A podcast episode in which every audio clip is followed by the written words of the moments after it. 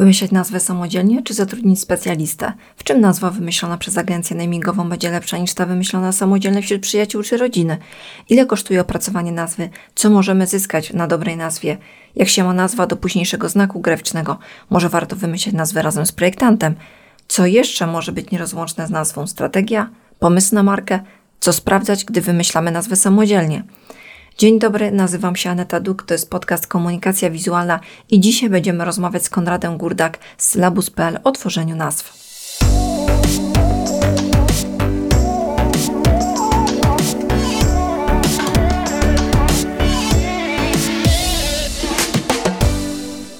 Cześć Konrad. Cześć. Cieszę się, że przyjąłeś zaproszenie do podcastu. Na początek powiedz, czym się zajmujesz i dlaczego to naming. Aha.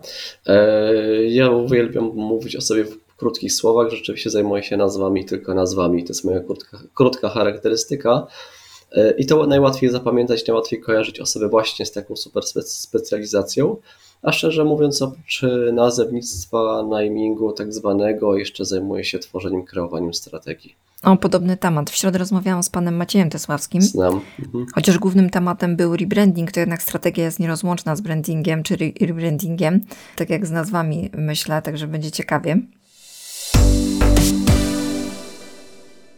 Gdy rozpoczynamy działalność, to pierwszy temat, jaki wchodzi na tapet, to są właśnie nazwy.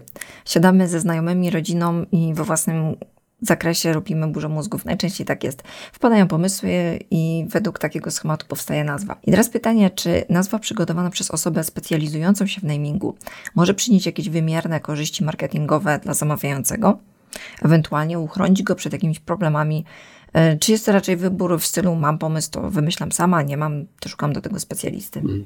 To wiesz co, dobrze będzie powiedzieć o tym, e, jakie ogólnie grupy osób e, zgłaszają się do, do osób zajmujących się nazewnictwem, czy do namingowców, copywriterów, czy do agencji brandingowych, agencji kreatywnych bo tak jak już na początku powiedziałaś, pierwsza grupa to są osoby, które rzeczywiście są już po procesie, tworzyły nazwę, wymyślały nazwę, stanęły w rozkroku, mają nawet jakieś wybrane pomysły swoje wewnętrzne, czują, że to jest dobrze, ale czują, że jednak brakuje tego jednak wsparcia zewnętrznego, żeby dostarczyć jeszcze kilka innych ciekawych e, pomysłów, które mogą zahaczyć, zahaczyć, zahaczać o całkiem inną inspirację. I to są tego typu osoby po, po procesie. Są też osoby, które w cudzysłowie odbijają się od rzecznika patentowego. E, były pewne, że wybrały świetną nazwę, taką, która naprawdę sprzedaje ich pomysł, i nagle tu się okazuje, że rzecznik patentowy mówi, że nazwa jest kolizyjna w danej klasie nicejskiej.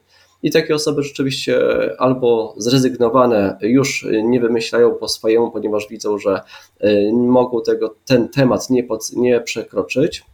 Stąd odzywają się właśnie do osób zajmujących się namingiem i de facto zlecają to zadanie.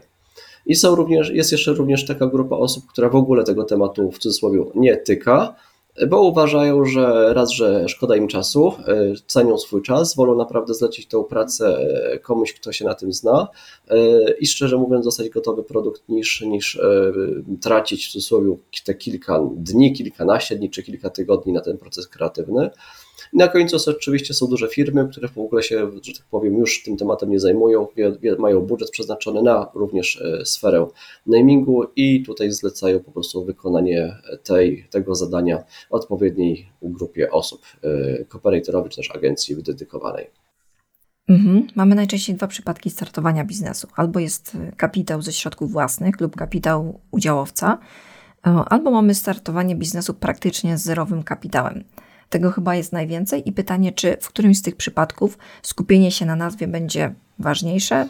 Mm, ja zawsze mówię każdemu klientowi i też y, osobom, z którymi współpracuję, nazwa to nie wszystko. Dobrze mieć dobrą nazwę, y, ale dobrze mieć y, wykonany cały ogrom pracy związanej z brandingiem, nie tylko skupić się na namingu, ponieważ tak jak pewnie Pan Maciej poprzednim razem mówił, strategia również jest bardzo ważna i pewnie przytaknie, że strategia marketingowa, strategia biznesowa jest naprawdę bardzo ważna, ale również jest, jest odważna otoczka e, wizualna, stąd e, naming jest jednym z fragmentów e, tego całościowego procesu budowania marki i uważam, że skupienie się tylko na tym procesie jest błędem. Trzeba bardziej spojrzeć holistycznie na to, w jaki sposób wykreować markę, a szczerze mówiąc, posiadanie dobrej, zacnej czy też też chwytliwej, kozackiej nazwy, na pewno ułatwia temu marketingu, sprzedaży, zdobywanie, zdobywanie rynku, zdobywanie nowych klientów, bo jeśli będzie prosta, skuteczna, będzie dobrze sprzedawała, też mniej wysiłku będzie się przeznaczało na to, żeby ta nazwa rzeczywiście tutaj,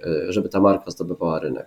Mhm. Wspomniałeś e, o całym procesie strategicznym. Zazwyczaj zaczyna się od nazwy, a w jakiej kolejności ty ustawiłbyś poszczególne elementy procesu? A chcemy teoretyzować czy praktykować, Aneta? Interesują mnie dwa tematy. Jak to powinno być poprawnie, powiedzmy książkowo, mhm. a jak to wygląda w praktyce? Dobrze.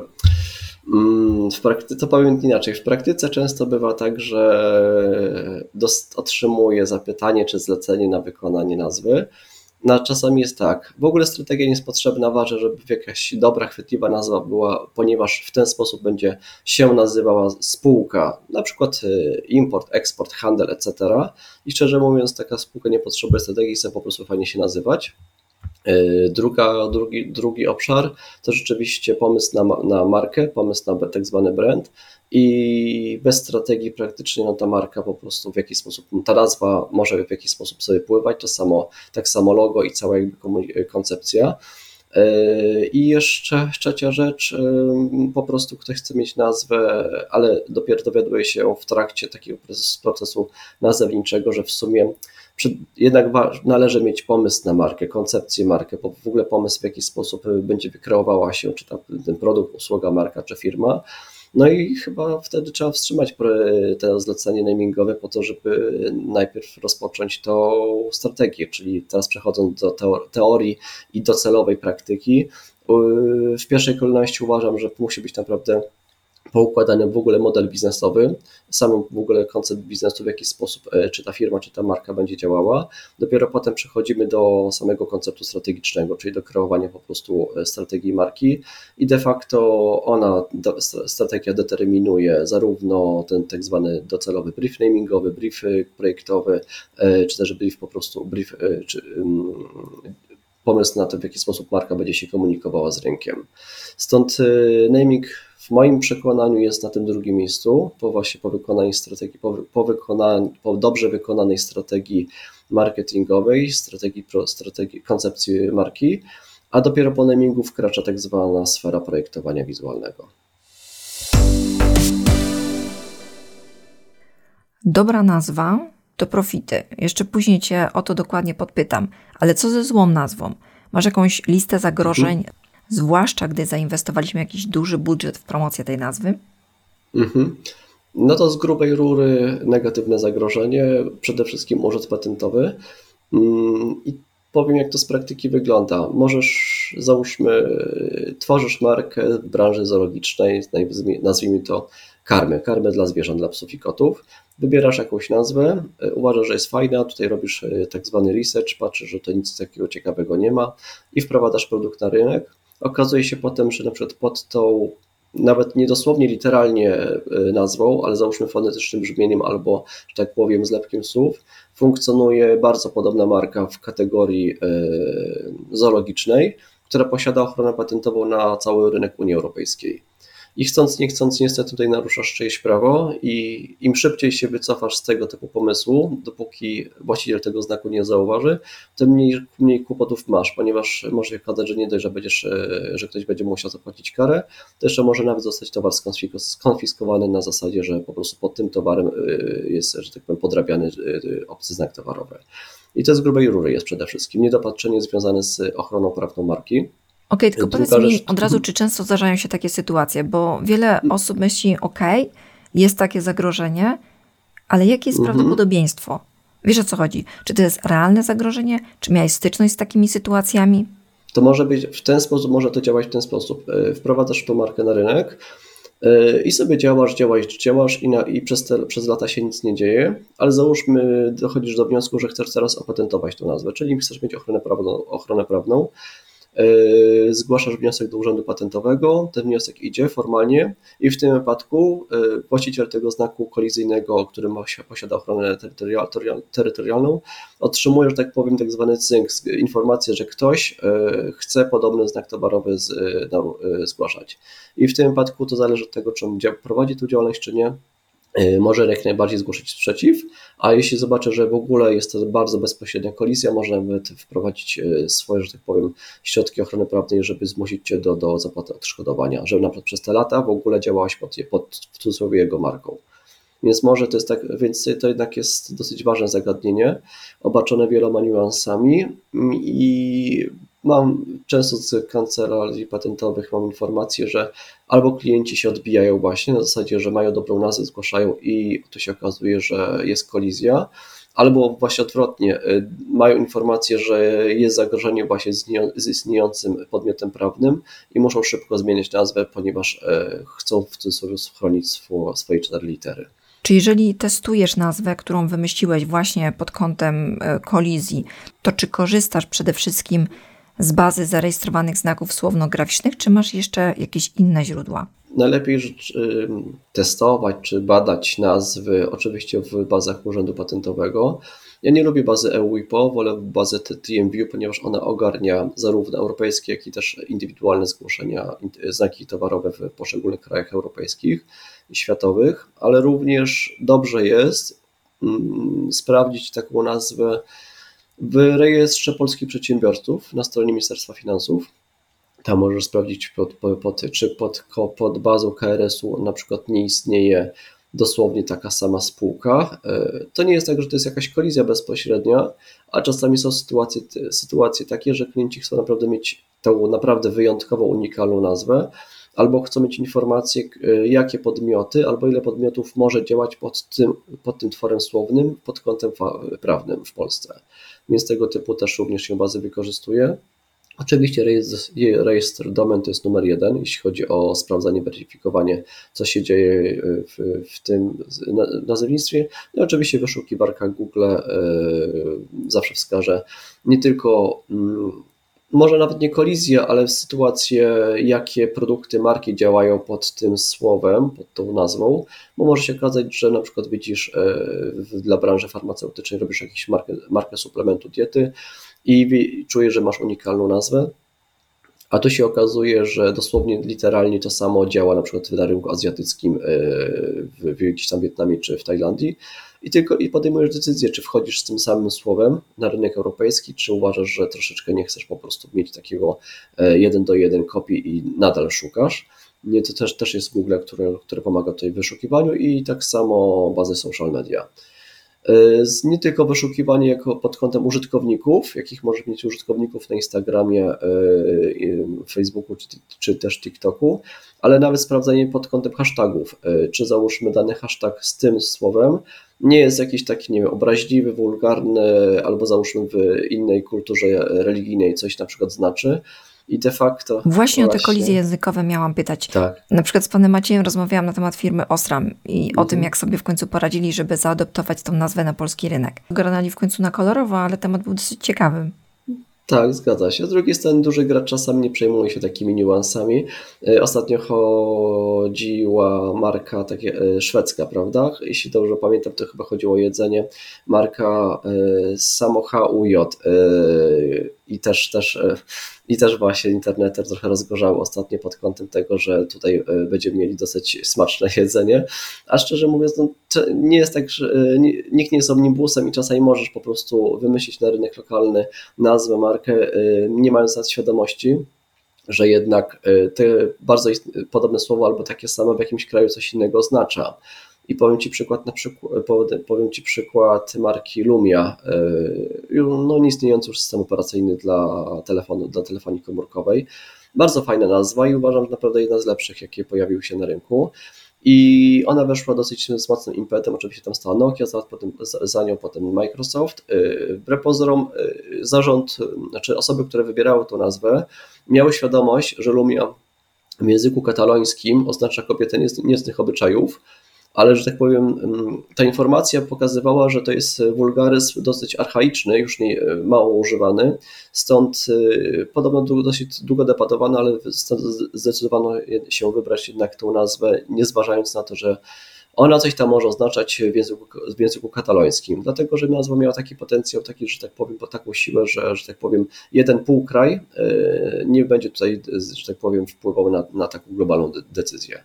Ale przyznasz, że łatwiej jest zaakceptować ryzyko, mając świadomość, jak się przygotować nawet na jakąś komunikację. Wiadomo, internet podłapie, zaczną się tworzyć jakieś memy. Mhm. Gdy wiemy o tym wcześniej, możemy przygotować e, taką komunikację, która obróci temat nawet na naszą korzyść. Mhm.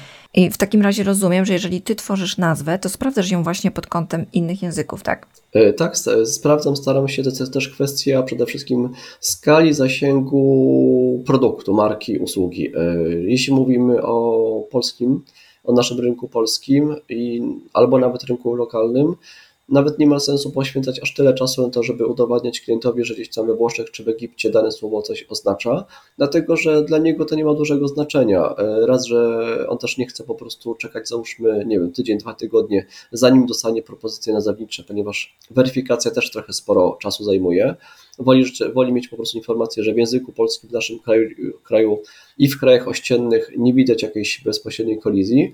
Jeśli mówimy natomiast już o marce międzynarodowej, no to też kwestia przede wszystkim obszaru. E, rynek FMCG na pewno rządzi się swoimi prawami i trzeba bardzo uważać na to, żeby nie mieć jakichś bardzo złych konotacji z danym słowem. Rynek IT, rynek załóżmy, nie wiem, usług w chmurze, pewnie ma trochę inne też prawa i, i tu i nawet jeśli, nie wiem, może być jakaś taka zła konotacja z jakimś tam imieniem złoczyńcy, który działał w krajach islamskich, no to można sobie też na to pozwolić, że nie, że, że nie będziemy ucinali dobrej, chwytliwej nazwy, dlatego że w jakimś kraju po prostu ktoś działa pod takim nikiem czy pod takim pseudonimem. Mhm. A są jeszcze jakieś inne zagrożenia? Bezpośrednia konkurencja. Można naprawdę czasami e, nawet nie zauważyć, e, że w, w, jakimś kraju, załóżmy Brazylii, istnieje numer jeden działający pod bardzo podobną nazwą e, w tej samej kategorii i czasami mówisz, co mi tam, co mi interesuje rynek brazylijski, działam tutaj załóżmy w rynku polskim, europejskim, a może się okazać, że taki gracz numer jeden z Brazylii będzie nagle pro, pro, planował ekspansję na rynki europejskie i szczerze mówiąc on wychodzi z, z, z poczuciem wyższej siły, dlatego że ma budżet przede wszystkim prawników, e, swoją renomę i historię i może zawsze może udowodnić, że to on jako pierwszy e, działał pod daną nazwą, pod danym, pod danym tworem słownym i ma tak zwany efekt pierwszeństwa. Oczywiście to też wymaga wysiłku i kosztów, ale de facto dużego gracza stać na więcej niż takiego małego czy początkującego. A właśnie w tym temacie tak, tak, taka sytuacja. Nie wiem, czy kojarzysz taki serwis z kursami wideo.edweb.pl. Tak. Oni przez mhm. długi czas borykali się e, właśnie z podobnym problemem. Wiele osób zwracało im uwagę, że za bardzo upodobniają się do YouTube'a. Tymczasem mhm. założyciel tego serwisu Grzegorz tłumaczył, że to nie w tą stronę poszło, ponieważ serwis EdWeb z tym właśnie znakiem powstał przed YouTube'em. E, I to była prawda, rzeczywiście byli wcześniej na rynku, zanim powstał YouTube. Hmm. Tam nie rozegrały się w ogóle jakieś takie kwestie prawne, ale mieli taki problem, że nowi odbiorcy wciąż odnosili wrażenie, że AdWeb upadamia się do YouTube'a. I właśnie powstaje taki problem, że tylko i wyłącznie dlatego, że ktoś jest większy, od razu przypisujemy mu mhm. pierwszeństwo danego pomysłu. Co niekoniecznie w rzeczywistości jest prawdą. Tak. Mhm. Znaczy jeszcze jeśli chodzi o zagrożenie, bo mi przypomniałaś kolejne zagrożenie, są pewne słowa, pewne frazy, które są w cudzysłowie zabłaszczone już przez dużych graczy albo przez graczy bardzo niszowych i załóżmy, nie wiem, końcówka Flix przez Netflixa e, już jest troszeczkę taka, tak bardziej zajęta i teraz załóżmy, jeśli byś chciała tworzyć markę na rynku właśnie mediów, no to już z Flixem nie wejdziesz, dlatego że będziesz zawsze po prostu kojarzona z Netflixem i cokolwiek dodasz do lewej strony, e, to zawsze będzie traktowane jako plagiat, plagiat albo kopia. Tak samo załóżmy z Amazonem. Jeśli byś chciała wykorzystać słowo Amaze, Amazon e, w branży FMCG w sprzedaży, no to już niestety masz za dużo tutaj bezpośrednich skojarzeń i lepiej po prostu nie próbować takich sił. Tak samo z hulajnogami. Załóżmy masz Lima czy logo, no to o to chodzi, że duzi, duży, duzi gracze zabierają pewne słowa, czasami istniejące słowa, że wręcz je zawłaszczają i się potem okazuje, że wpadasz na podać świetne pomysły, albo inaczej, e, ograniczać, coraz bardziej ograniczasz zasób słów do kreacji, dlatego że zawsze słyszysz wewnętrznego krytyka. A to gdzieś słyszałem, a to już istnieje taka marka, to już nie istnieje taki producent. Yy, cały czas po prostu dokonasz tej ekwilibrystyki słownej, żeby jednak odejść właśnie od skojarzeń z kimś innym, nawet nie z tej branży, tylko dlatego, żeby nie być traktowanym, że idziesz na łatwiznę. Jeśli chodzi o końcówki, to zawsze mi się przypomina końcówka X. Drutex, Budex. Wystarczyło dodać końcówkę do wyrazu lub nazwiska mhm. lub imienia i nazwa była gotowa. No to masz w tej chwili, no może nie modę, ale Neo, tak? E, Ceneo było, może nie pierwsze, ale załóżmy Ceneo bardzo fajnie wypłynęło. Nagle teraz mieliśmy toporną reklamę porów Neo, no ale działała, prawda? Działała, została. została. Teraz czytałem, że fundusz w, inwestuje spore środki na promowanie innego startupu Rachu Neo. I tu już powiem Ci, że dla mnie to jest zgrzyt, za dużo, za dużo po prostu robi się tych neo, szczególnie w branży załóżmy finansowej i co z tego, że produkt jest fajny i na przykład unikalny, jak nazewniczo, brandingowo, wchodzisz po prostu już na zajęte obszary słowne i pod tym kątem niczym się nie wyróżniasz, a nawet y, może by istnieć według mnie batalia, czym się różni porówneo od rachuneo, w, w jaki sposób, i, inaczej pytanie, y, kto wyda większe pieniądze na to, żeby być numerem jeden i zdusić tego drugiego konkurenta do, do narożnika. Wiesz co, rachuch, jego nawet nie umiem tego wypowiedzieć. Rachuneo. Brzmi dosyć dziwnie i może rodzi dziwne skojarzenia, więc to jest w ogóle osobny temat. Natomiast te pozostałe wszystkie neo, chyba też trzeba wziąć pod uwagę, że nie wszystko z fajną końcówką dobrze brzmi. Akurat C-neo brzmi super, ale to jest y, taka trochę plaga wzorowania się mhm. na kimś, kto odniósł już sukces. Spotykam się z tym y, samym w przypadku projektowania znaków, że często klientowi się coś podoba u konkurencji, u kogoś, kto jest y, jego guru, niedoścignionym wzorem i mhm. wtedy zaczyna się właśnie taka mhm. próba upodabniania się. To jest oczywiście zła droga, do sukcesu, ale jest to bardzo popularny przypadek. Mhm. Czy jeśli, powiem tak, jeśli mam projekt namingowy z klientem, czy, czy, czy, czy tak powiem z zespołem roboczym, yy, ja lubię z nimi, czy z tą osobą, przejść taką, przygotowuję, taką mapę nazewniczą yy, firm, marek działających w danej kategorii produktowej. I wtedy próbuję wybadać od tego zleceniodawcy tak naprawdę, co mu się podoba z istniejących tworów słownych, jakie cząstki, jakie końcówki, jakie w ogóle, że tak powiem, styl, styl nazewniczy, bo to pokazuje, czy się naprawdę bardzo wzoruje na istniejących markach, albo którego kręcą, albo odwrotnie. Czasami słyszę taki feedback zwrotny, że w ogóle tego, tego typu słowo nie, nie podoba mu się, bo załóżmy jest powszechne, albo załóżmy taka końcówka jest ciekawa, ponieważ jest unikalna, rzadko używana. I dzięki tej mapie inspiracji, tej mapie nazewniczej mam tak naprawdę dużą bazę, dużą dobrą odskocznię do tego, żeby tworzyć już e, ciekawe, ciekawe nazwy. Więc ja lubię z klientem przejść po prostu e, trochę do analizy konkurencji i wybadać z nim, e, co mu się podoba, co nie podoba, ale z drugiej strony też zobaczyć, czy, jak on zna swoją konkurencję, bo się okazuje, że nie każdy, że tak powiem, zna dobrze swój rynek, a wchodzi na niego z butami i z wielką euforią, że zaraz będzie zdobywał świat. Mhm. A myślisz, że każdą nazwę da się wypromować przy odpowiednim budżecie? Każdą da się wypromować. E, I o to chodzi, że jeśli jest fajna, prosta, albo załóżmy z ciekawą etymologią, ona na pewno bardziej w cudzysłowie żre niż nazwa wykombinowana, trudna albo, albo e, abstrakcyjna, która za sobą nic nie niesie. Oczywiście zawsze mówię i, i to jest jakby moja mantra, nazwa to nie wszystko, ważniejszy jest przede wszystkim też dobry produkt i wiadomo, że wszystko można sprzedać, ale też e, zmuszanie ludzi na siłę, żeby coś używali, kupowali e, nie jest długofalowym kierunkiem, dlatego że po prostu lojalność wynika z wielu aspektów, również z tego, czy naprawdę produkt czy usługa świetnie spełnia swoje zadanie. Stąd właśnie odwrotnie, tak mi się podobał Trello. Bardzo fajna nazwa, Trello ale też po prostu system jest dobry i uważam, że za Trello stoi przede wszystkim e, cały jakby całe zasoby, które powodują, że ludziom się lepiej pracuje, a że nazwa jest jeszcze ciekawa, chwytliwa i, i naprawdę taka bliska, luźna, no to ty uważam, że tylko pomaga sprzedawać i pomaga, że tak powiem, y, rozwijać się marce szerzej. Ale zobacz, z jednej strony wielokrotnie słyszę taką opinię, że każdą nazwę da się wypromować i rzeczywiście mamy bardzo dużo firm, które odniosły jakiś sukces przeróżnymi nazwami, ale jednak na top liście Forbesa są nazwy krótkie, przede wszystkim kilkuliterowe. Czyli może jednak coś w tym jest, że mhm. nazwa jest w stanie wpłynąć na popularność danej marki. Co Właśnie z tych, tych czteroliterowców, pięcioliterowców, no zawsze duży dylemat. Yy, takie mm, to jest zboczenie zawodowe i spaczenie zawodowe. Yy, I teraz porównuję sobie startupy czy spółki amerykańskie, czy też czy marki amerykańskie, które uwielbiają krótkie nazwy. I jak widzimy o dużych markach, dużych startupach, to rzeczywiście one rządzą, prawda? Masz tego Ubera, Lima, Hive'a, yy, etc., czyli same właśnie takie krótkie twory słowne. Z drugiej strony, jak patrzę na wprowadzenie tego typu, tego, tego typu marki i zastrzeżenie takiej nazwy w urzędzie patentowym, no to no sorry, winę tu, tutaj nie masz szans w ogóle, żeby na początku już uzyskać ochronę patentową na bardzo proste słowa albo nawet na słowa generyczne, dlatego że one się niczym nie wyróżniają. i stąd nie wiem, czy startupowcy amerykańscy bardziej się mniej przejmują takimi niuansami prawnymi, chociaż nie, uważam, że jest odwrotnie, że właśnie dużą uwagę przykładają.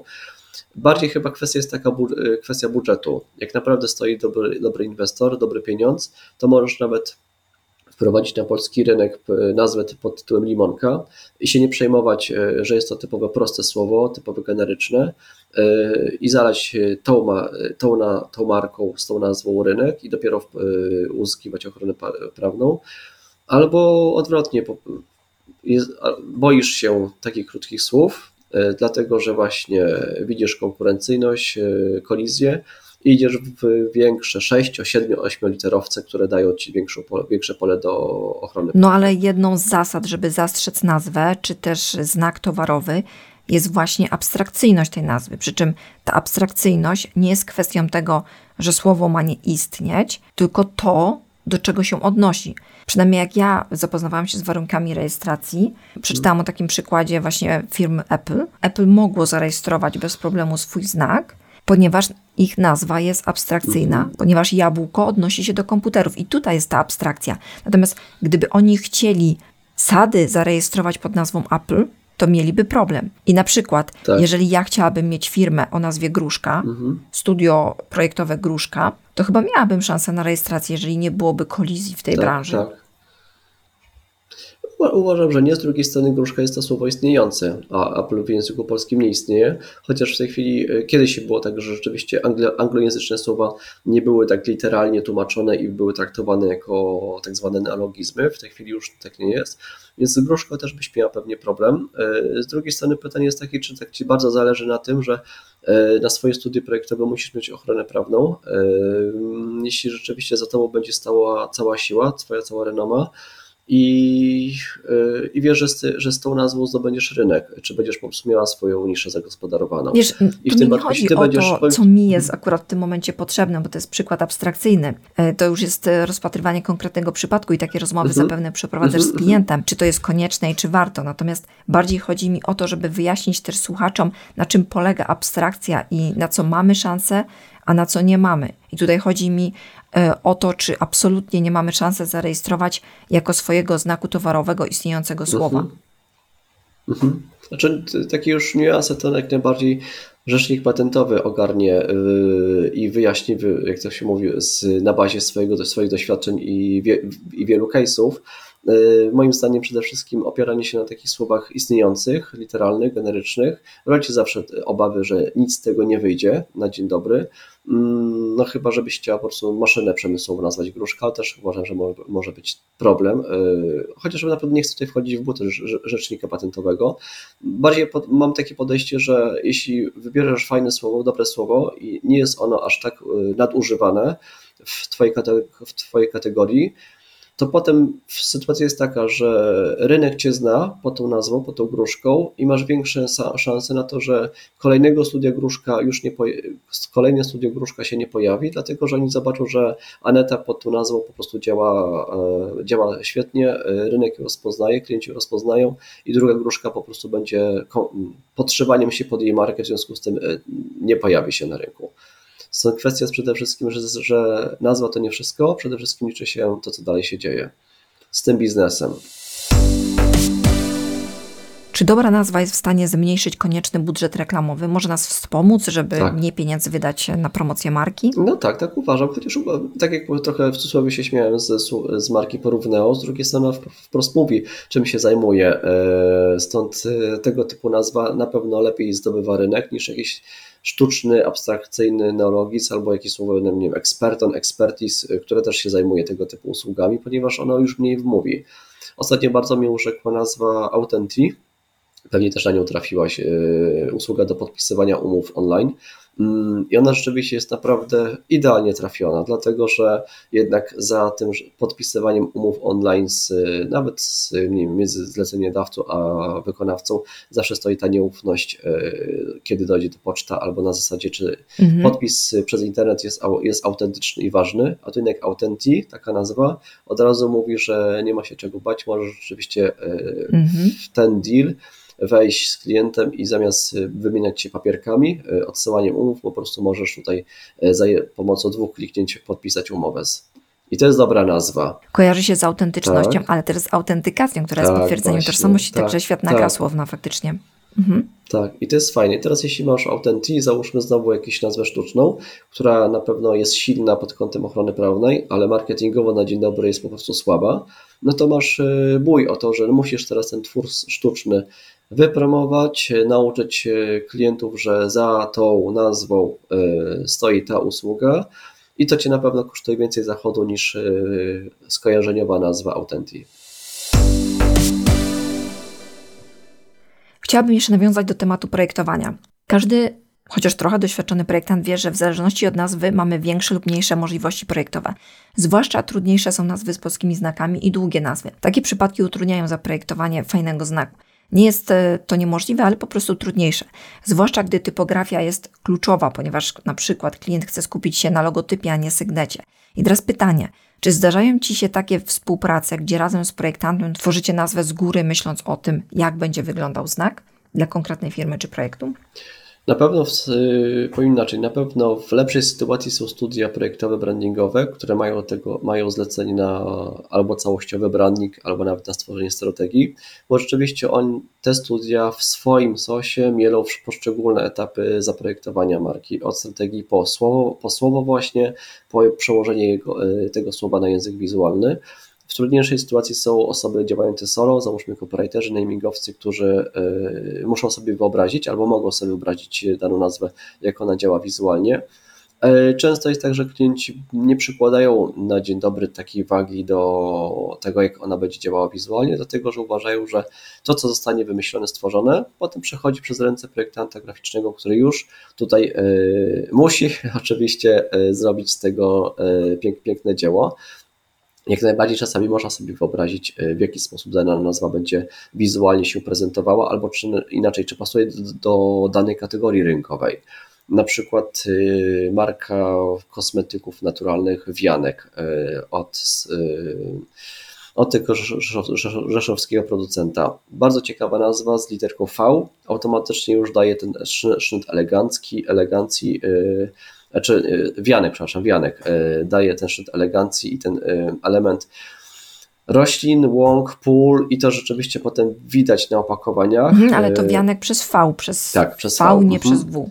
Tak, tak, właśnie o to chodzi, że właśnie już te lekkie zniekształcenie zamiast w, zamiast w literka V daje na pewno też duży polot dla projektanta graficznego, który wie, że ma większy, większe pole do działania niż po prostu łopatologiczne słowo wianek i podobnie widać na przykład w kategorii kosmetyków, właśnie jest marka swoje, też przez V na przykład, ale literka już J jest. Albo cztery szpaki. To też chyba ułatwia rejestrację, bo to już nie jest słowo wianek w tym momencie. Troszeczkę tak, tak, ale uważam, że pierwszy rzut, tak, takie jest moje zdanie, pierwszy rzut w ogóle wyboru, weryfikacji nazwy, to nawet nie jest urząd, urząd patentowy, ale przede wszystkim domeny. Albo posiada tą domenę .pl na przykład lub .com, albo nie ma. Jak nie ma, no to, no to niestety trzeba szukać dalej i dopiero kiedy widzi się, wo, y, widzi się, że dana nazwa posiada już wolną domenę, to dopiero w kolejnej rzeczy sprawdza się, czy ona jest też niekolizyjna w Google'ach na przykład albo w, w urzędzie patentowym. Stąd y, jeśli chodzi o kreowanie przed polskich nazw, to ta zamiana literki V na W na przykład, J na Y, te, te lekkie modyfikacje dosyć dużo wnoszą, ale one przede wszystkim dają większe szanse na to, że tą domenę PL się uzyskuje na przykład. A i graficznie one też bardziej zacnie wyglądają, jeśli są ciut zmodyfikowane a w dalszym ciągu klienci nastawiają się przede wszystkim na domeny.pl. Teraz mamy sporo domen funkcjonalnych, design, studio, story i tak dalej. Pytanie, czy klienci przekonują się do tych domen, czy króluje PLK w dalszym ciągu? PLK lub com, EU, e EU czasami, chociaż też mówię, że EU nie jest taką popularną czasem i ona, ona też prestiżu nie dodaje domena EU, stąd najczęściej to widzę nawet wolną domenę EU niż PL i czy, czy ACOM to już w ogóle klienci bardzo rzadko biorą domeny funkcjonalne. Przede wszystkim boją się tego dziwnego coś za tą kropką, bo chcą szybkiego, szybkiego odczytania marki, załóżmy na domenie, czy na reklamie facebookowej, czy, czy na wizytówce.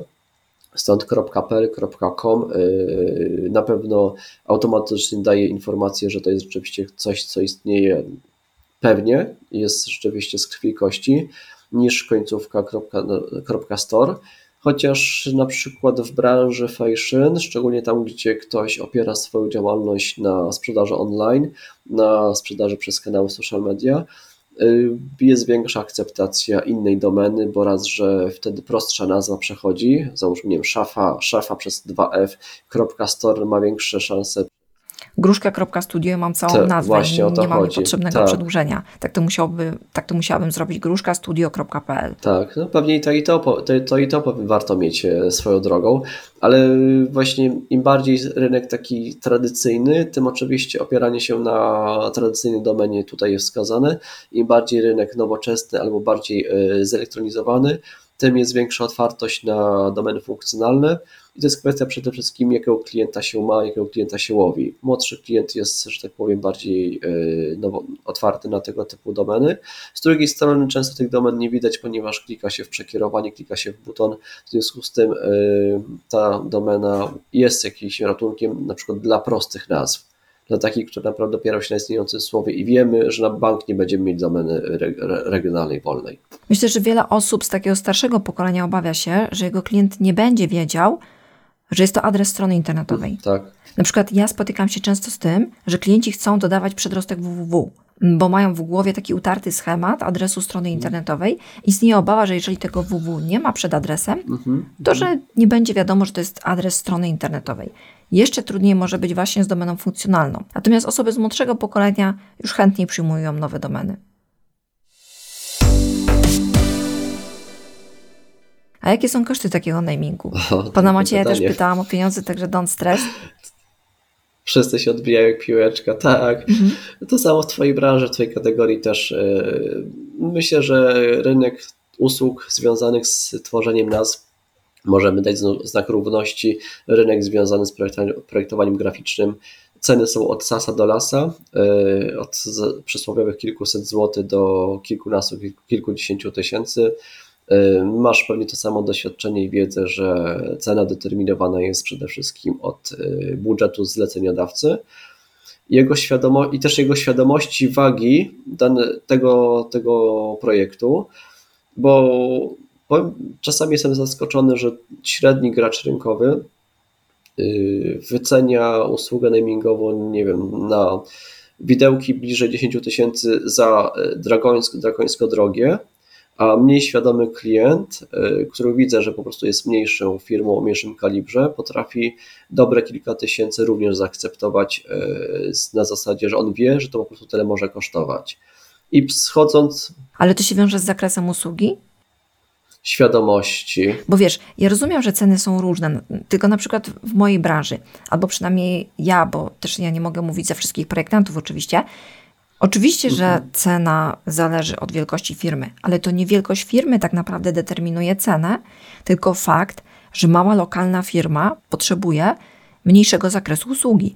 Czyli ta cała identyfikacja wizualna zawiera mniej elementów, y, mniejsze ryzyko, jakie ja pomnoszę, bo jest mniejsza skala wdrożenia. O tym mówiłam w 19 odcinku podcastu, gdzie poruszałam temat błędów w projektach, ryzyka i ciążącej odpowiedzialności. Testowanie znaku na różnych porach ekspozycji, sprawdzanie symboliki znaku, testy skojarzeń, unikalność, y, czy nie popełniłam przypadkowego plagiatu lub znak nie kojarzy się z konkurencją. To wszystko może być w kontekście globalnym, a nie lokalnym. To właśnie takie czynniki w dużej mierze determinują cenę. Czasami model współpracy, czy mam jedną osobę decyzyjną, czy jest cały łańcuszek osób decyzyjnych, co bardzo wydłuża zlecenie. To te elementy w dużej mierze determinują cenę. I teraz pytanie, czy w przypadku namingu, jeżeli jeden e, płaci 10 tysięcy, a drugi płaci 2 1000 tysiące, to czym efekt się różni, albo na przykład ilość Twojej pracy? Y, No to tych de- determinant jest jeszcze więcej, więcej niż te, które wspomniałaś, bo załóżmy domena com. Jeśli k- nazwa ma być tylko i wyłącznie z domeną com i nie wspierana żadnym dodatkowym słowem, załóżmy, kto wymyślamy nazwę, damy załóżmy pro, mamy wolnego koma. Y, jeśli to nie wchodzi w grę, taka usługa jest y, no, czasami 50% więcej wyceniana w stosunku do wartości bazowej, y, bo to jest trudna sztuka mieć wolną domenę com, jeszcze nie na sprzedaż, y, która będzie dobra, prosta, chwytliwa i nieprzekombinowana. To pierwsza rzecz. Dwa, y, czy mówimy o skali kraju, czy o marce międzynarodowej? To dużo mówi, bo jeśli mówimy o skali kraju, na pewno jest tam mniejsza też y, ocena konkurencyjności i nawet jeśli załóżmy, nie wiem, tworzymy markę na rynek piekarniczy i widzimy, że podobna marka działa na rynku niemieckim, no to mniej się tutaj stresujemy, że widzimy jeden do jeden, dlatego że tu mówimy o rynku krajowym, a wyjściowo nawet o rynku po prostu regionalnym, załóżmy województwo, województwo mazowieckie.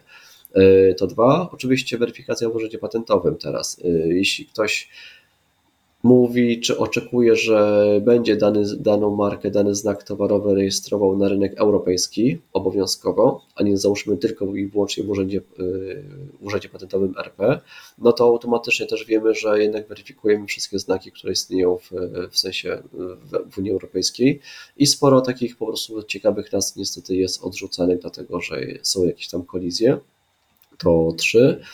Potem świadomość, to co na początku powiedziałem. E, dla niektórych osób 1000 e, zł za nazwę jest e, atrakcyjne, nawet przy, załóżmy przy malu, małym kliencie, a dla, a dla drugiego typu osób, dla małego klienta, to jest po prostu cena zabójcza, bo liczy załóżmy na 200-300 zł, bo takie ceny mogą znaleźć w internecie. No ale jeżeli klient chce niższą cenę, to ty mu dasz niższą cenę, czy jakoś okroisz usługę, czy jak to wygląda w praktyce?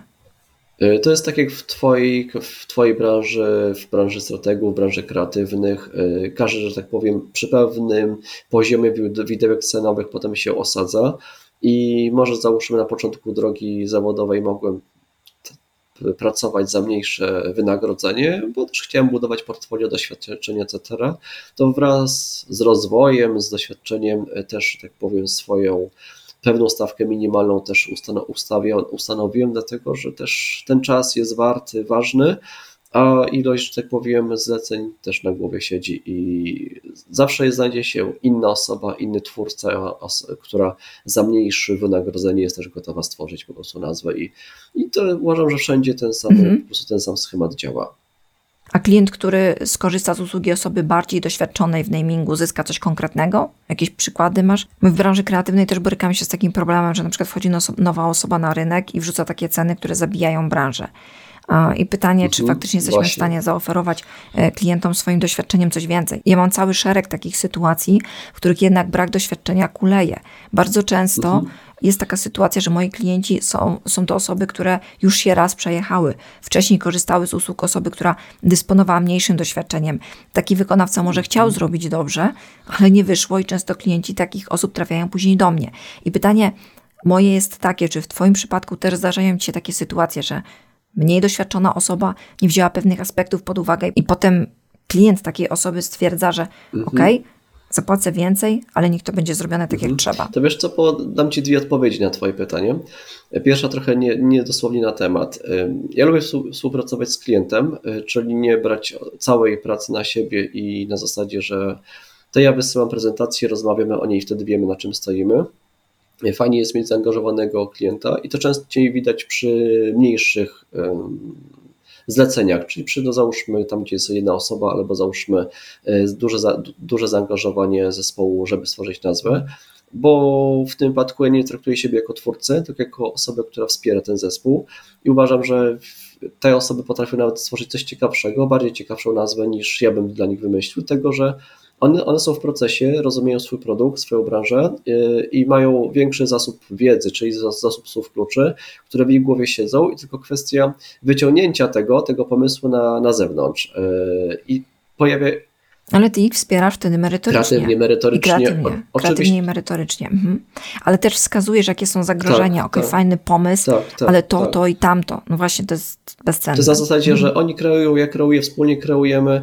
E, ja bardzo lubię sytuacje e, takie, kiedy okazuje się, że przy tym wspólnym projekcie to nie moja nazwa, a nazwa wymyślona przez klienta, przez jego zespół rzeczywiście przeszła. To nie jest w żaden sposób żadna w cudzysłowie obraza, że nie sprawdził się namingowiec, ponieważ nie wymyślił, bo to liczy się przede wszystkim wszystkim współpraca i wspólne do, do, doprowadzenie tego projektu do dzieła. I tego typu w tym wypadku, y, i dlatego myślę, że osoby zlecające zadanie, one naprawdę mogą wymyślić coś lepszego niż taki kreatywny, który troszeczkę siedzi w swoich ograniczeniach e, mentalnych, e, no bo jednak każdy ma swój styl projektowania, wymyślania i czasami na pewne słowa nie wpadnie, no bo po prostu e, ma swój styl, styl działania. I to jest jakby pierwsza grupa. A teraz druga rzecz. No wymyślanie nas, no to to jest rzeczywiście zbieranie doświadczeń przez lata. Tak samo jak projektowanie, tak samo jak strategie, tak samo jak nie wiem, kreacja, pisanie scenariuszy. I czy osoba początkująca w świecie namingu może popełnić jakieś błędy? Oczywiście, że tak, bo sam takie błędy na początku popełniałem.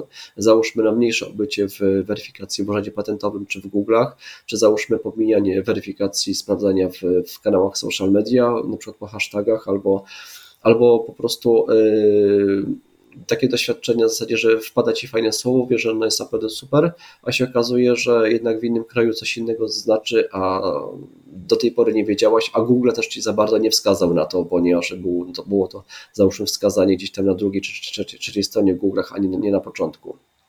I na przykład y, popularne słowo fika, pewnie znasz y, w językach skandynawskich, y, taka przerwa na kawę, tak? Kawa, przerwa na kawę, taki luźny czas. No w języku włoskim oznacza przede wszystkim y, kobietę, tak podobnie klumia właśnie, dosyć wulgarnie. No i teraz tak, jeśli pro, pro, pro robisz kawiarnię fika w Polsce, chyba ci się nic nie stanie, nic nie zarazisz na ten, na ten temat. Jeśli robisz markę kaw na rynek polski, też jeszcze nie jest źle. Jeśli byś chciał zrobić markę odzieżową fika i wprowadzić ją we Włoszech, czy w, w ogóle w krajach śródziemnomorskich, troszeczkę chyba nie, możesz mieć niewypał. I to jest kwestia przede wszystkim obycia się, e, wyrycia pewnych po prostu schematów, co jest naprawdę dobre, co jest naprawdę złe. No i to jest po prostu doświadczenie zawodowe. I teraz jeśli osoba ma wybierać osobę z doświadczeniem zawodowym, a osobę świeżą, Uważam, że i ta, i, ta, i, ta, i ta osoba naprawdę może wykonać, e, stworzyć naprawdę świetne pomysły, e, świetne kreatywne pomysły. Osoba z doświadczeniem Y, ma większy balans ograniczeń, y, szerszy, większego krytyka, ponieważ już widział, widział, widziała y, tego pewne rzeczy, które, które się nie robi.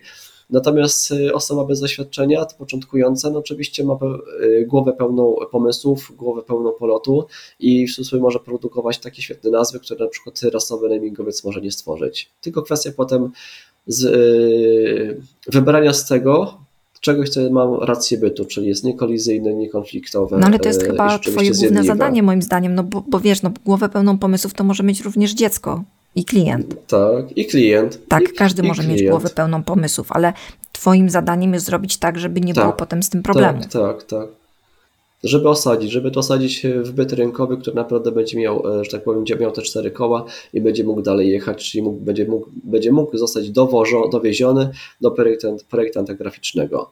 I sama to pewnie też masz takie doświadczenia, że klient ma świetny pomysł na, na logo, styl wizualny albo ma ciekawe inspiracje, tylko on tego fizycznie nie zrobi. Potrzebuje kogoś, kto po prostu przełoży tego na język już graficzny.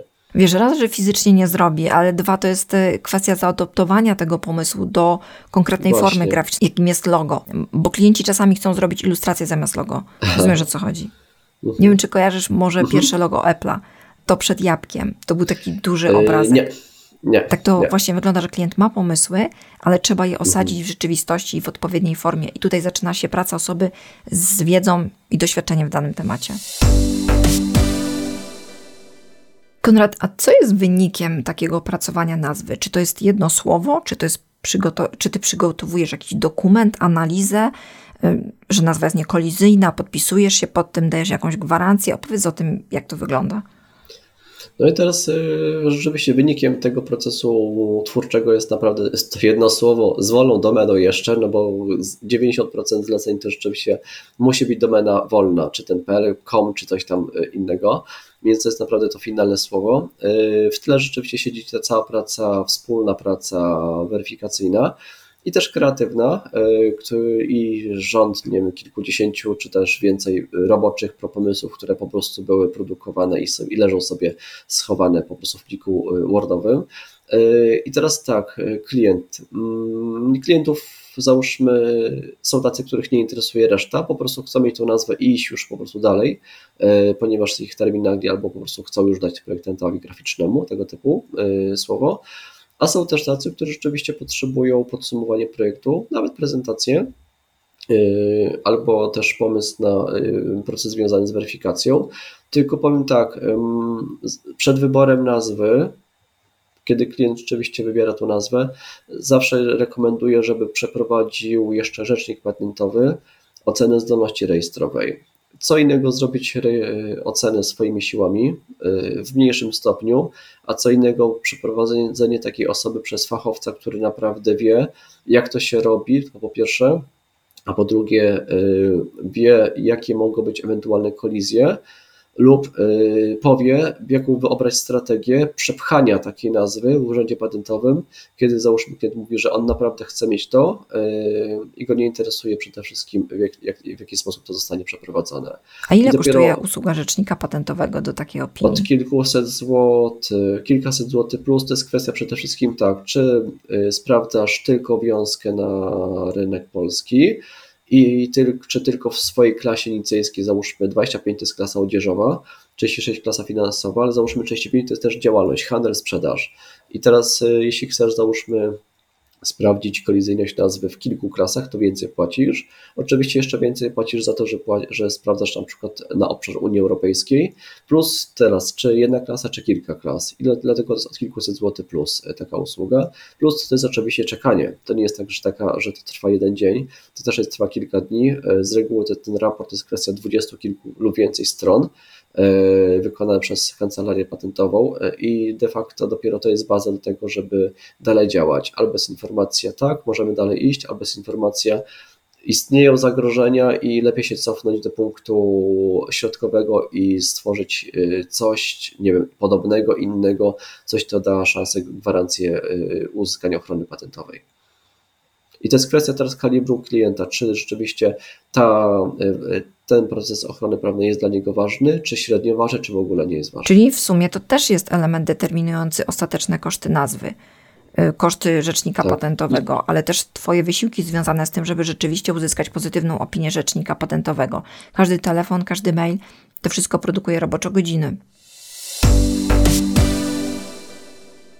Czy mógłbyś na koniec w całości opisać, jaki ty proces przechodzisz od momentu, kiedy rozpoczynasz pracę nad nazwą, do końcowego efektu? Często mówi się o takich profesjonalnych procesach namingowych.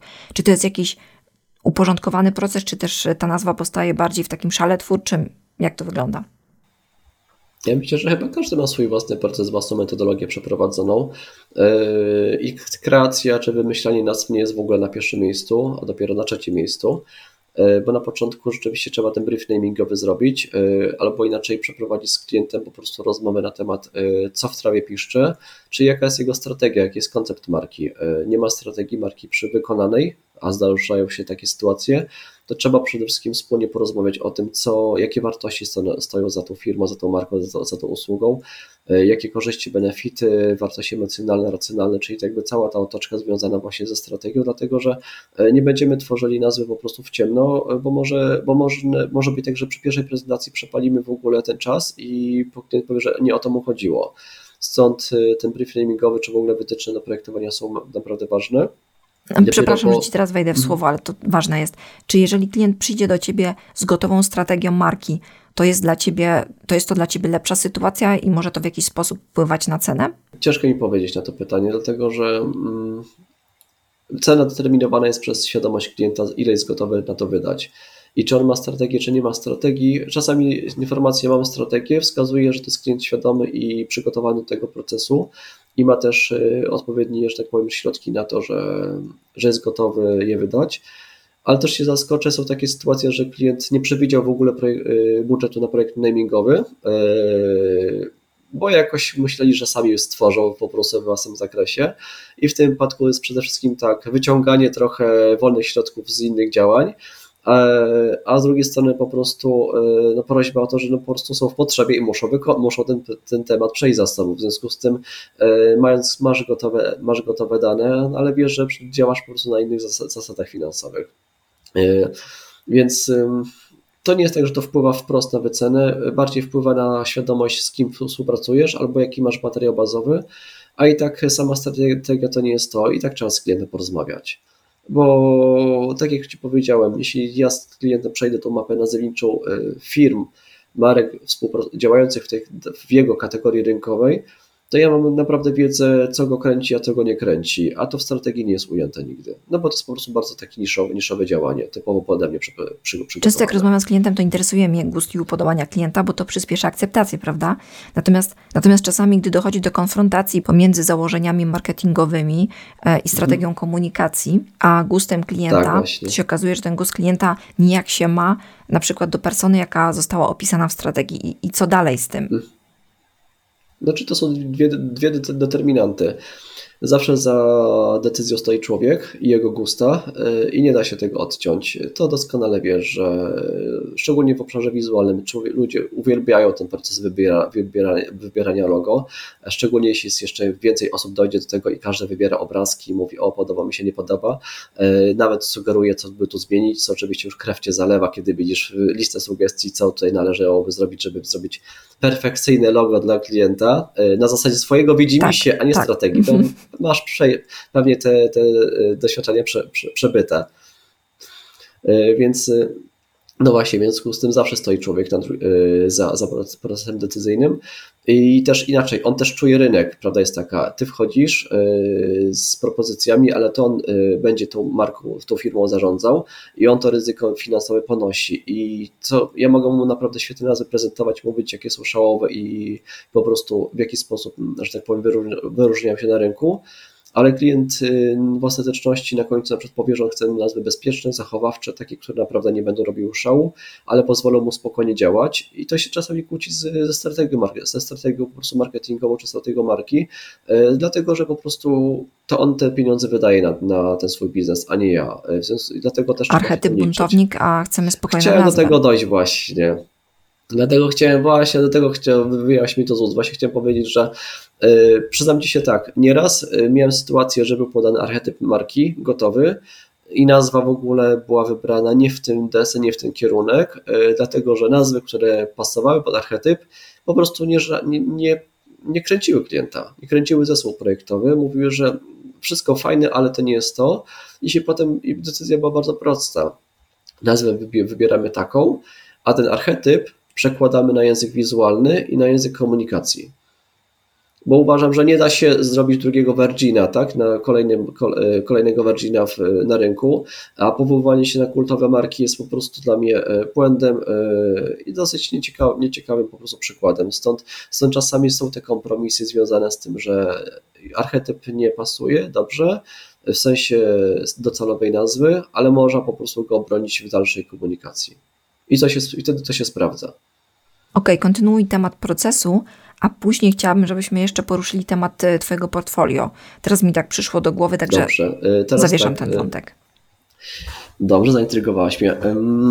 Pierwszy, czyli pytasz się o metodologię, metodologię tak, moją. jak u Ciebie to przebiega. Drugi, to drugi etap, inspiracje. I to rzeczywiście jest już kwestia zebranych, nie wiem, y, projektów y, nawet z danej branży, danej kategorii, y, w którą, którą robię.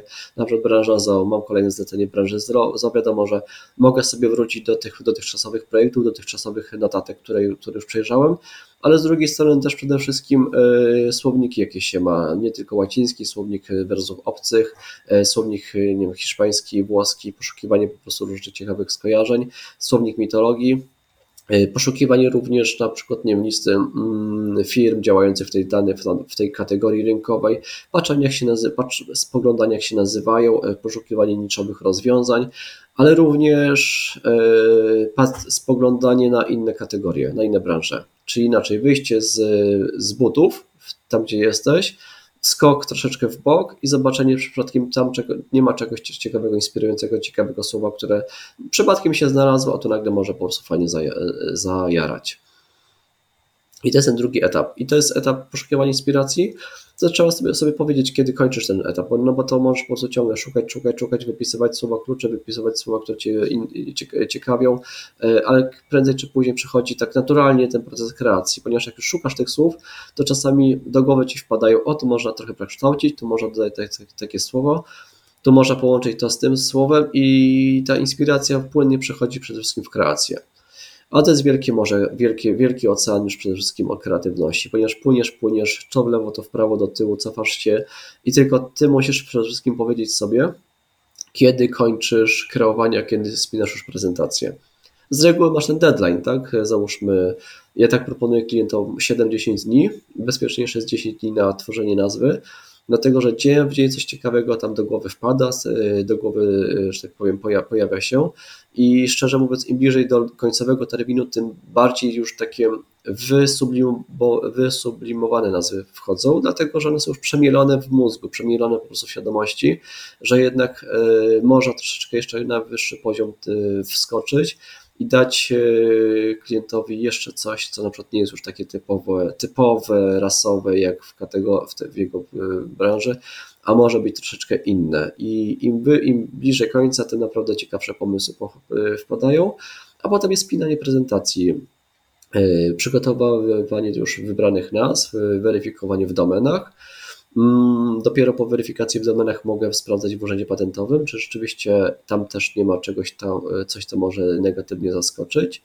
Opisywanie, czyli etymologia, skąd się dane słowo wzięło, dlaczego taka ideologia stoi za tym słowem, co może rodzić pozytywnie, negatywnie. Jeśli czasami jest ciekawe słowo i uważam, że warto pokazać, ale widzę kolizję, też piszę, że jednak jest tu pewna obawa i czy załóżmy klient akceptuje tego typu obawę, że załóżmy gdzieś tam Barzeli ktoś działa pod taką nazwą. Spinanie prezentacji, potem się okazuje, że jeszcze nowe pomysły wchodzą e, i to jest taka rzecz do końca, e, bez końca, dlatego też, też trzeba sobie też powiedzieć taki koniec wysyłanie PDF-a i czekanie na reakcję. No to jednak trochę takiej pracy biurkowej też masz. Samo przygotowanie prezentacji to jest trochę czasu. Pół dnia, to jest pół dnia, bo, no bo jeśli weryfikujesz nazwy i już je przeznaczysz, przekładasz do, do prezentacji, Najgorsza jest sytuacja, kiedy masz od tygodnia już faworyta, a się okazuje, że on przepada e, i wtedy tak, tak para opada z, z tego, że no to miało być super, a to się okazuje, że w Belgii masz, a załóżmy, istniejący, nie wiem, salon rowerowy, a, a, a, chcia, a chciałaś naprawdę mieć podobną markę rowerową dla klienta, no i, no i niestety nie możesz pokazać, bo, no bo niestety, bo, bo, bo nie możesz. Tak, lepiej jest nie przywiązywać klienta do rozwiązania, którego nie będzie mógł tak, użyć, bo tak, jeszcze tak, ciężej będzie tak. mu później zaakceptować to właściwe. A najgorzej być przywiązanym, najgorzej być przywiązany przez siebie aż do tego faworyta i nagle widzisz, że, że niestety y, coś, co miało sprzedać y, trochę poszło w bok. Dlatego nawet przy składaniu prezentacji jeszcze wpadały ciekawe pomysły. To nie jest tak, że nieraz miałem sytuację, że właśnie to z ostatniego wieczoru, z ostatniego dnia słowo, które wpadło, ta nazwa, okazało się, że było tym właśnie ideałem, strzałem. To jest właśnie to clue. Musisz też wiedzieć, kiedy skończyć, bo w zasadzie mógłbyś tak bez końca wymyśleć tę nazwę i nigdy nie wiesz, kiedy będzie ta najlepsza. Może jeszcze dwa dni wpadłoby tak jeszcze coś dzieje, lepszego do głowy. prezentację. Czasami jest tak, że tego sam, na drugi dzień jeszcze mam nowe pomysły i sobie zapisuję. E, ja też uprzedzam klientów, zleceniodawców, że to nie, że to nie pierwsza iteracja, pierwsza runda jest już e, tym złotym strzałem. Może się pojawić i to jest bardzo fajne rozwiązanie, ale czasami pierwsza runda jest takim, mm, nazwijmy to, rozeznaniem rynkowym Czyli dopiero po tej pierwszej rundzie, kiedy klient zobaczy te dla niego wybrane nazwy, on tak naprawdę wyczuwa, że tak, to jest to, ale jeszcze brakuje na przykład tego złotego strzału, ale już przynajmniej wiem, jak, wiem jaki Dobry kierunek. kierunek. Mhm. Tak, tak. I dopiero druga iteracja może być właśnie tym złotym strzałem. Do tego też nie przywiązuje się do pierwszej prezentacji, chociaż fajnie mieć naprawdę zawsze ten temat y, szyb, szybciej, że tak powiem, z, z, skończony. Z drugiej strony właśnie zapisywanie tych nazw po, po wysłanej prezentacji dużo daje mi, dlatego że one mi nie uciekają, a mogą właśnie być bazą do tego, że w drugiej iteracji się przydają bardzo. Czasami powiem Ci, że są 3-4 iteracje. To nie jest tak, że naprawdę jest wszystko za dwa, za drugim razem. Ważne, żeby posuwać się do przodu. Czasami lepiej zarobisz na projekcie, czasami gorzej, bo czasami. ustalisz stawkę, czasami pójdzie po pierwszej iteracji, a czasami robisz cztery iteracje i może nic z tego nie wyjść. Tak samo jak w Twojej pracy, identycznie. To tak samo jak w Twojej pracy identycznie to działa, że e, nie można zmusić klienta do wybrania danego projektu, dlatego że się tak umówiliśmy. E, to on ma to czuć, to, co wybiera, dlatego że on ponosi ryzyko biznesowe i dlatego też e, on naprawdę musi wiedzieć, że no, że rzeczywiście wybrał właściwie. A tak, jeśli... tak, ja wychodzę dokładnie z takiego samego założenia, że klient nie może zostać z rozwiązaniem, które mu nie pasuje, więc biorę to pod uwagę, że musimy doprowadzić temat do końca. Dlatego tak mhm. istotna jest rozmowa z klientem, bo im my sobie głębiej porozmawiamy, tym ja lepiej czuję, co klient może zaakceptować, a co nie. Mhm, to jest niesamowicie tak. istotne dla powodzenia projektu. Sytuacja z konkursami, gdy firma przesyła brief do 10 studiów projektowych i każde ma wykonać projekt, a potem klient sobie wybiera z tych 10, to jest y, granie w totolotka i marnowanie czasu, bo bo ja wtedy nie znam Tak, tego tak. klienta. Znaczy nie, ja nie uczestniczę w, w konkursach teraz. Dwa z reguły, jak już są to wyceny, wyceny i współpraca ścisła. Yy, mogą być sytuacje, czasami były takie sytuacje, że, że jednak nie było tego feelingu nawet po drugiej rundzie. Yy, to nie jest tak, że po prostu docelowy copywriter, namingowiec yy, trafi idealnie w gusta klienta. To jednak jest zabawa słowem i albo się czuje tą nazwę, albo naprawdę ona yy, nie, jest nietrafiona. I tak jak Ci powiedziałem, każdy ma swój styl. Ty masz swój styl projektowania graficznego i załóżmy, nie wiem, ktoś lubi abstrakcyjnie formy, a ktoś lubi formy ręcznie rysowane w projektowaniu. To samo jest właśnie w, w zabawie słowem. Niektórzy lubią nazwy abstrakcyjnie skarżeniowe, a ktoś świetnie się czuje po prostu w, w aranżacji istniejących słów do jakiejś bardzo prostej formy, albo naprawdę robi chwytliwe po prostu gry słów. I stąd po prostu mogą być sytuacje, że się nie dogadamy na końcu i klient jest zmuszony wybrać innego wykonawcę. I z tym trzeba się pogodzić. I tak płynnie przeszliśmy do Twojego portfolio. Bardzo interesuje mnie, w jaki sposób Ty prezentujesz swoje prace. W projektowaniu graficznym borykamy się z takim problemem, że ktoś zobaczy logo i potem ocenia całą pracę, natomiast nie widzi całego tego backgroundu, który towarzyszył temu procesowi. Dlaczego akurat y, taka forma graficzna, a nie inna? Tylko tak patrzą i a ja zrobiłbym lepsze w pańcie. Zdarzają się takie komentarze często przy na przykład dużych rebrandingach. A u ciebie to jest jeszcze trudniej, bo co ty w portfolio pokażesz to jedno słowo? Powiedzmy, że klient lubuje się w nazwach opisowych. Ty wpiszesz w portfolio tą nazwę i osoba przeglądająca portfolio stwierdzi wielka mi rzecz. Tak, tak. E, A za tym szła cała historia, strategia klienta i tak dalej, i tak. I zastanawiam się, w jaki sposób ty to prezentujesz i jak przekonujesz, że zrobiłeś dobrą robotę. To znaczy, czy to na stronie internetowej, czy w prezentacji w credentialu, o- dodaję opis słowny, co się kryje za tym słowem, jaka, ide, jaka etymologa, ide, ideologia. To są dosłownie 2, 3, 4 zdania, nic więcej. I, I to jest tyle. I to jest na zasadzie przede wszystkim, wiadomo, że można opisać cel, cel projektu, yy, praca, wynik. Z drugiej strony to jest na zasadzie albo się podoba nazwa, albo się nie podoba. I nawet jeśli będzie wypisana cała nie wiem, historia, jak się projektowało tą nazwę, to na, na końcu i tak jest na zasadzie, to mi się nie podoba. Y, Co, in, co innego z grafiką. Jakoś wy macie trochę łatwiejszą pracę, projektanci. Y, Jednak można zauroczyć. No w naszym grafikę. przypadku myślę, że tak, wizualnie da się znacznie więcej pokazać. Jestem w stanie zrobić taką wizualną prezentację, y, żeby zachęcić klienta do tego, aby chciał zapoznać się z całą historią tego projektu.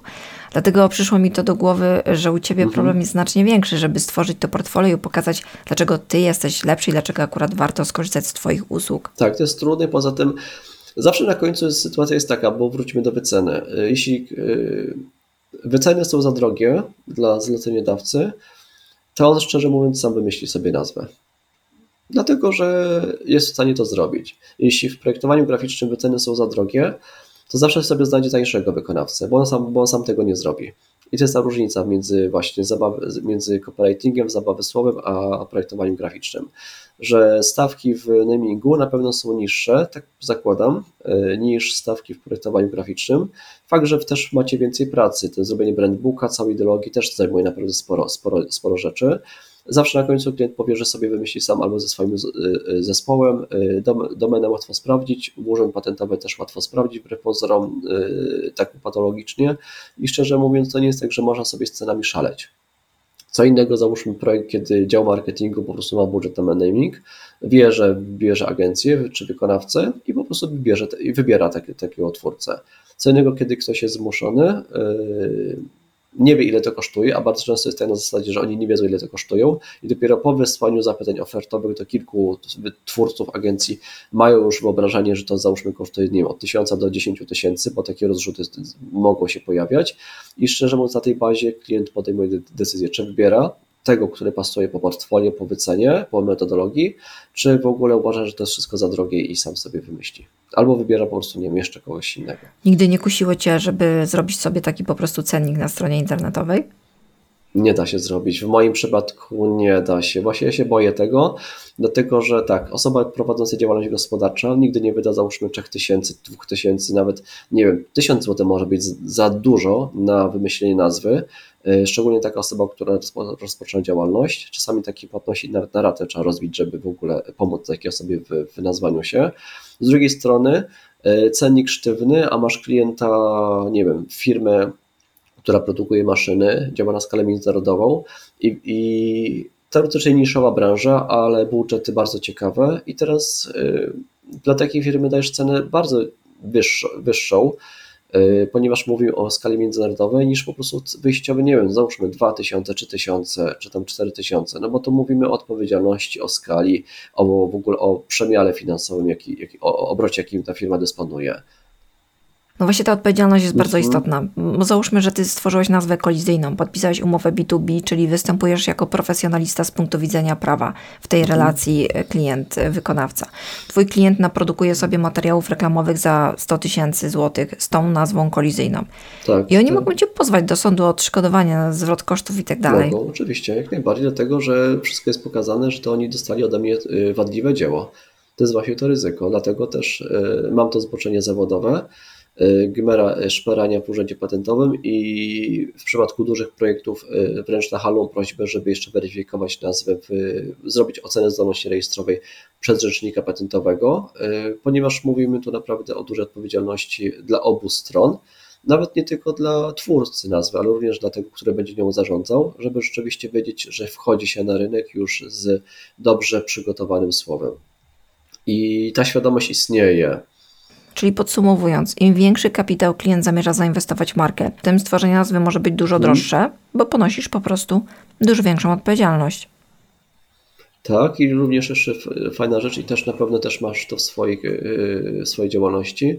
Jeśli masz klienta wysokobudżetowego, który rzeczywiście wie, że ta usługa kosztuje, a ty masz cennik i pokazujesz sztywną cenę, nie wiem, załóżmy półtora tysiąca czy tysiące, tak, a klient wycenia w ogóle tę usługę na, na 10 tysięcy, bierze ciebie za takie pieniądze, uważam, że nie masz też takiego szacunku za to, że wykonujesz po taniości tę usługę w, w jego mniemaniu. Ostatnio mieliśmy taką rozmowę w Stowarzyszeniu Twórców Grafiki Użytkowej. Nie wiem, czy kojarzysz, czy kojarzysz stowarzyszenie STGU. Mhm. Mieliśmy wideokonferencję tak. i rozmawialiśmy na temat wycen. Stowarzyszenie przymierza się trochę do wyklarowania transparentnych cenników w projektowaniu graficznym. Nie wiem, jak to będzie w namingu i czy da się to y, ugryźć w taki sam sposób, natomiast rozmawialiśmy na temat takich podświadomych mnożników. To znaczy, gdy robimy wycenę, nawet jeżeli niektórzy projektanci nie robią tego za pomocą Excela, to w głowie mają mnożniki na każdy determinant ceny. Na przykład wielkość budżetu wdrożeniowego, zakres prac, osoby decyzyjne, model współpracy, prawa autorskie itd. Tak y, I na rynku niemieckim ponoć jest to dość dobrze uporządkowane i mam nadzieję, że w Polsce się tego samego doczekamy żeby jednak te cenniki były transparentne, a jednocześnie, żeby uchronić się przed tym, e, że dla dużej firmy, gdzie mamy gigantyczną odpowiedzialność, musielibyśmy pracować za małe pieniądze. Myślę, że to byłoby z korzyścią i dla klientów, i dla projektantów, dlatego że z jednej strony będziemy brali wyższe wynagrodzenie za wyższą odpowiedzialność w przypadku pracy dla dużych brandów, a z drugiej strony nie będzie tej sytuacji, o której ty mówisz, że my jesteśmy niepoważni, bo coś kosztuje 30 tysięcy, a my to robimy za dwa. Tak, mam nadzieję, że ten temat nie ucichnie, bo ja mam wrażenie, że brak jawności cenników w branży kreatywnej i, ten, i ta trudność w wycenie działań kreatywnych powoduje bardzo dużo złego dla branży, dla branży kreatywnej w ogóle, dla ciebie i dla mnie, dlatego że wchodzą nowe osoby na rynek i one kompletnie nie wiedzą, do czego się odnieść. Kompletnie, bo to jest temat tabu, nikt tego nie wie. Ci, co są 20 lat na rynku, to już to sobie przeanalizowali, przerobili tyle klientów, stracili tyle pieniędzy, że już wiedzą, jak muszą wycenić.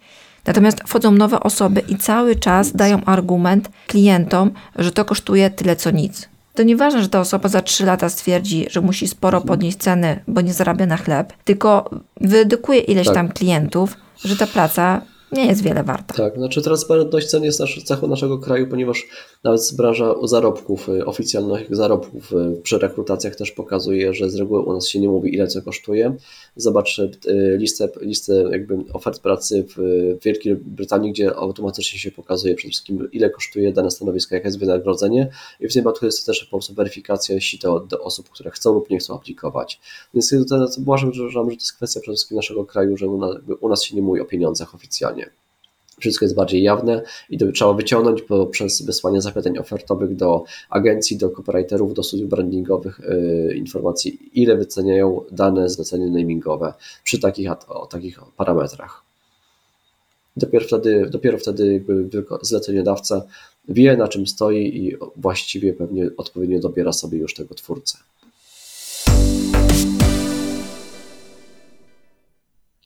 OK, myślę, że ogarnęliśmy temat. Przede wszystkim ja jestem zadowolona, że poruszyliśmy masę tematów, których nie usłyszałam w innych podcastach, w których występowałeś. I jeszcze na koniec powiedz, gdzie można Cię znaleźć w sieci. Konrad Górdak można wpisać i yy, podobno Google mnie dobrze, dobrze indeksuje, yy, lub syllabus.pl 2L2Z, yy, lub kozacka nazwa. Yy, prowadzę sobie taki profil po godzinach, yy, wrzucam na Instagramie, na Facebooku śmieszne kozackie nazwy. I moich już jest mniej więcej, dostaję właśnie z rynku od yy, fanów właśnie profilu i tam rzeczywiście po sobie kluczu, kluczu również można do mnie w ten sposób dojść. A swoją drogą po, polecam ten profil, dlatego że tam można znaleźć bardzo wiele inspiracji ciekawych, nie tylko śmiesznych, naprawdę świetnie wykreowanych nazw na rynku polskim e, pod kątem dobrej gry słów, e, ciekawych skojarzeń, czasami śmiesznych skojarzeń. Ja ten lubię profil, prawie codziennie staram się opublikować jakiś post z tym zdjęciem. Więc kozacka nazwa rządzi podobno ostatnio. Okej, okay, super. Kozacka nazwa. Dziękuję Ci za rozmowę i do usłyszenia. Cześć. Bardzo Ci dziękuję, Aneta. Serdecznie dziękuję za zaproszenie. Cześć. Dziękuję Ci za wysłuchanie naszej rozmowy. Na dzisiaj to już wszystko. Pamiętaj, obserwuj, subskrybuj lub nawiąż ze mną kontakt. Znajdziesz mnie na Instagramie, Facebooku i LinkedInie pod nazwą Aneta Duk. Do usłyszenia. Cześć.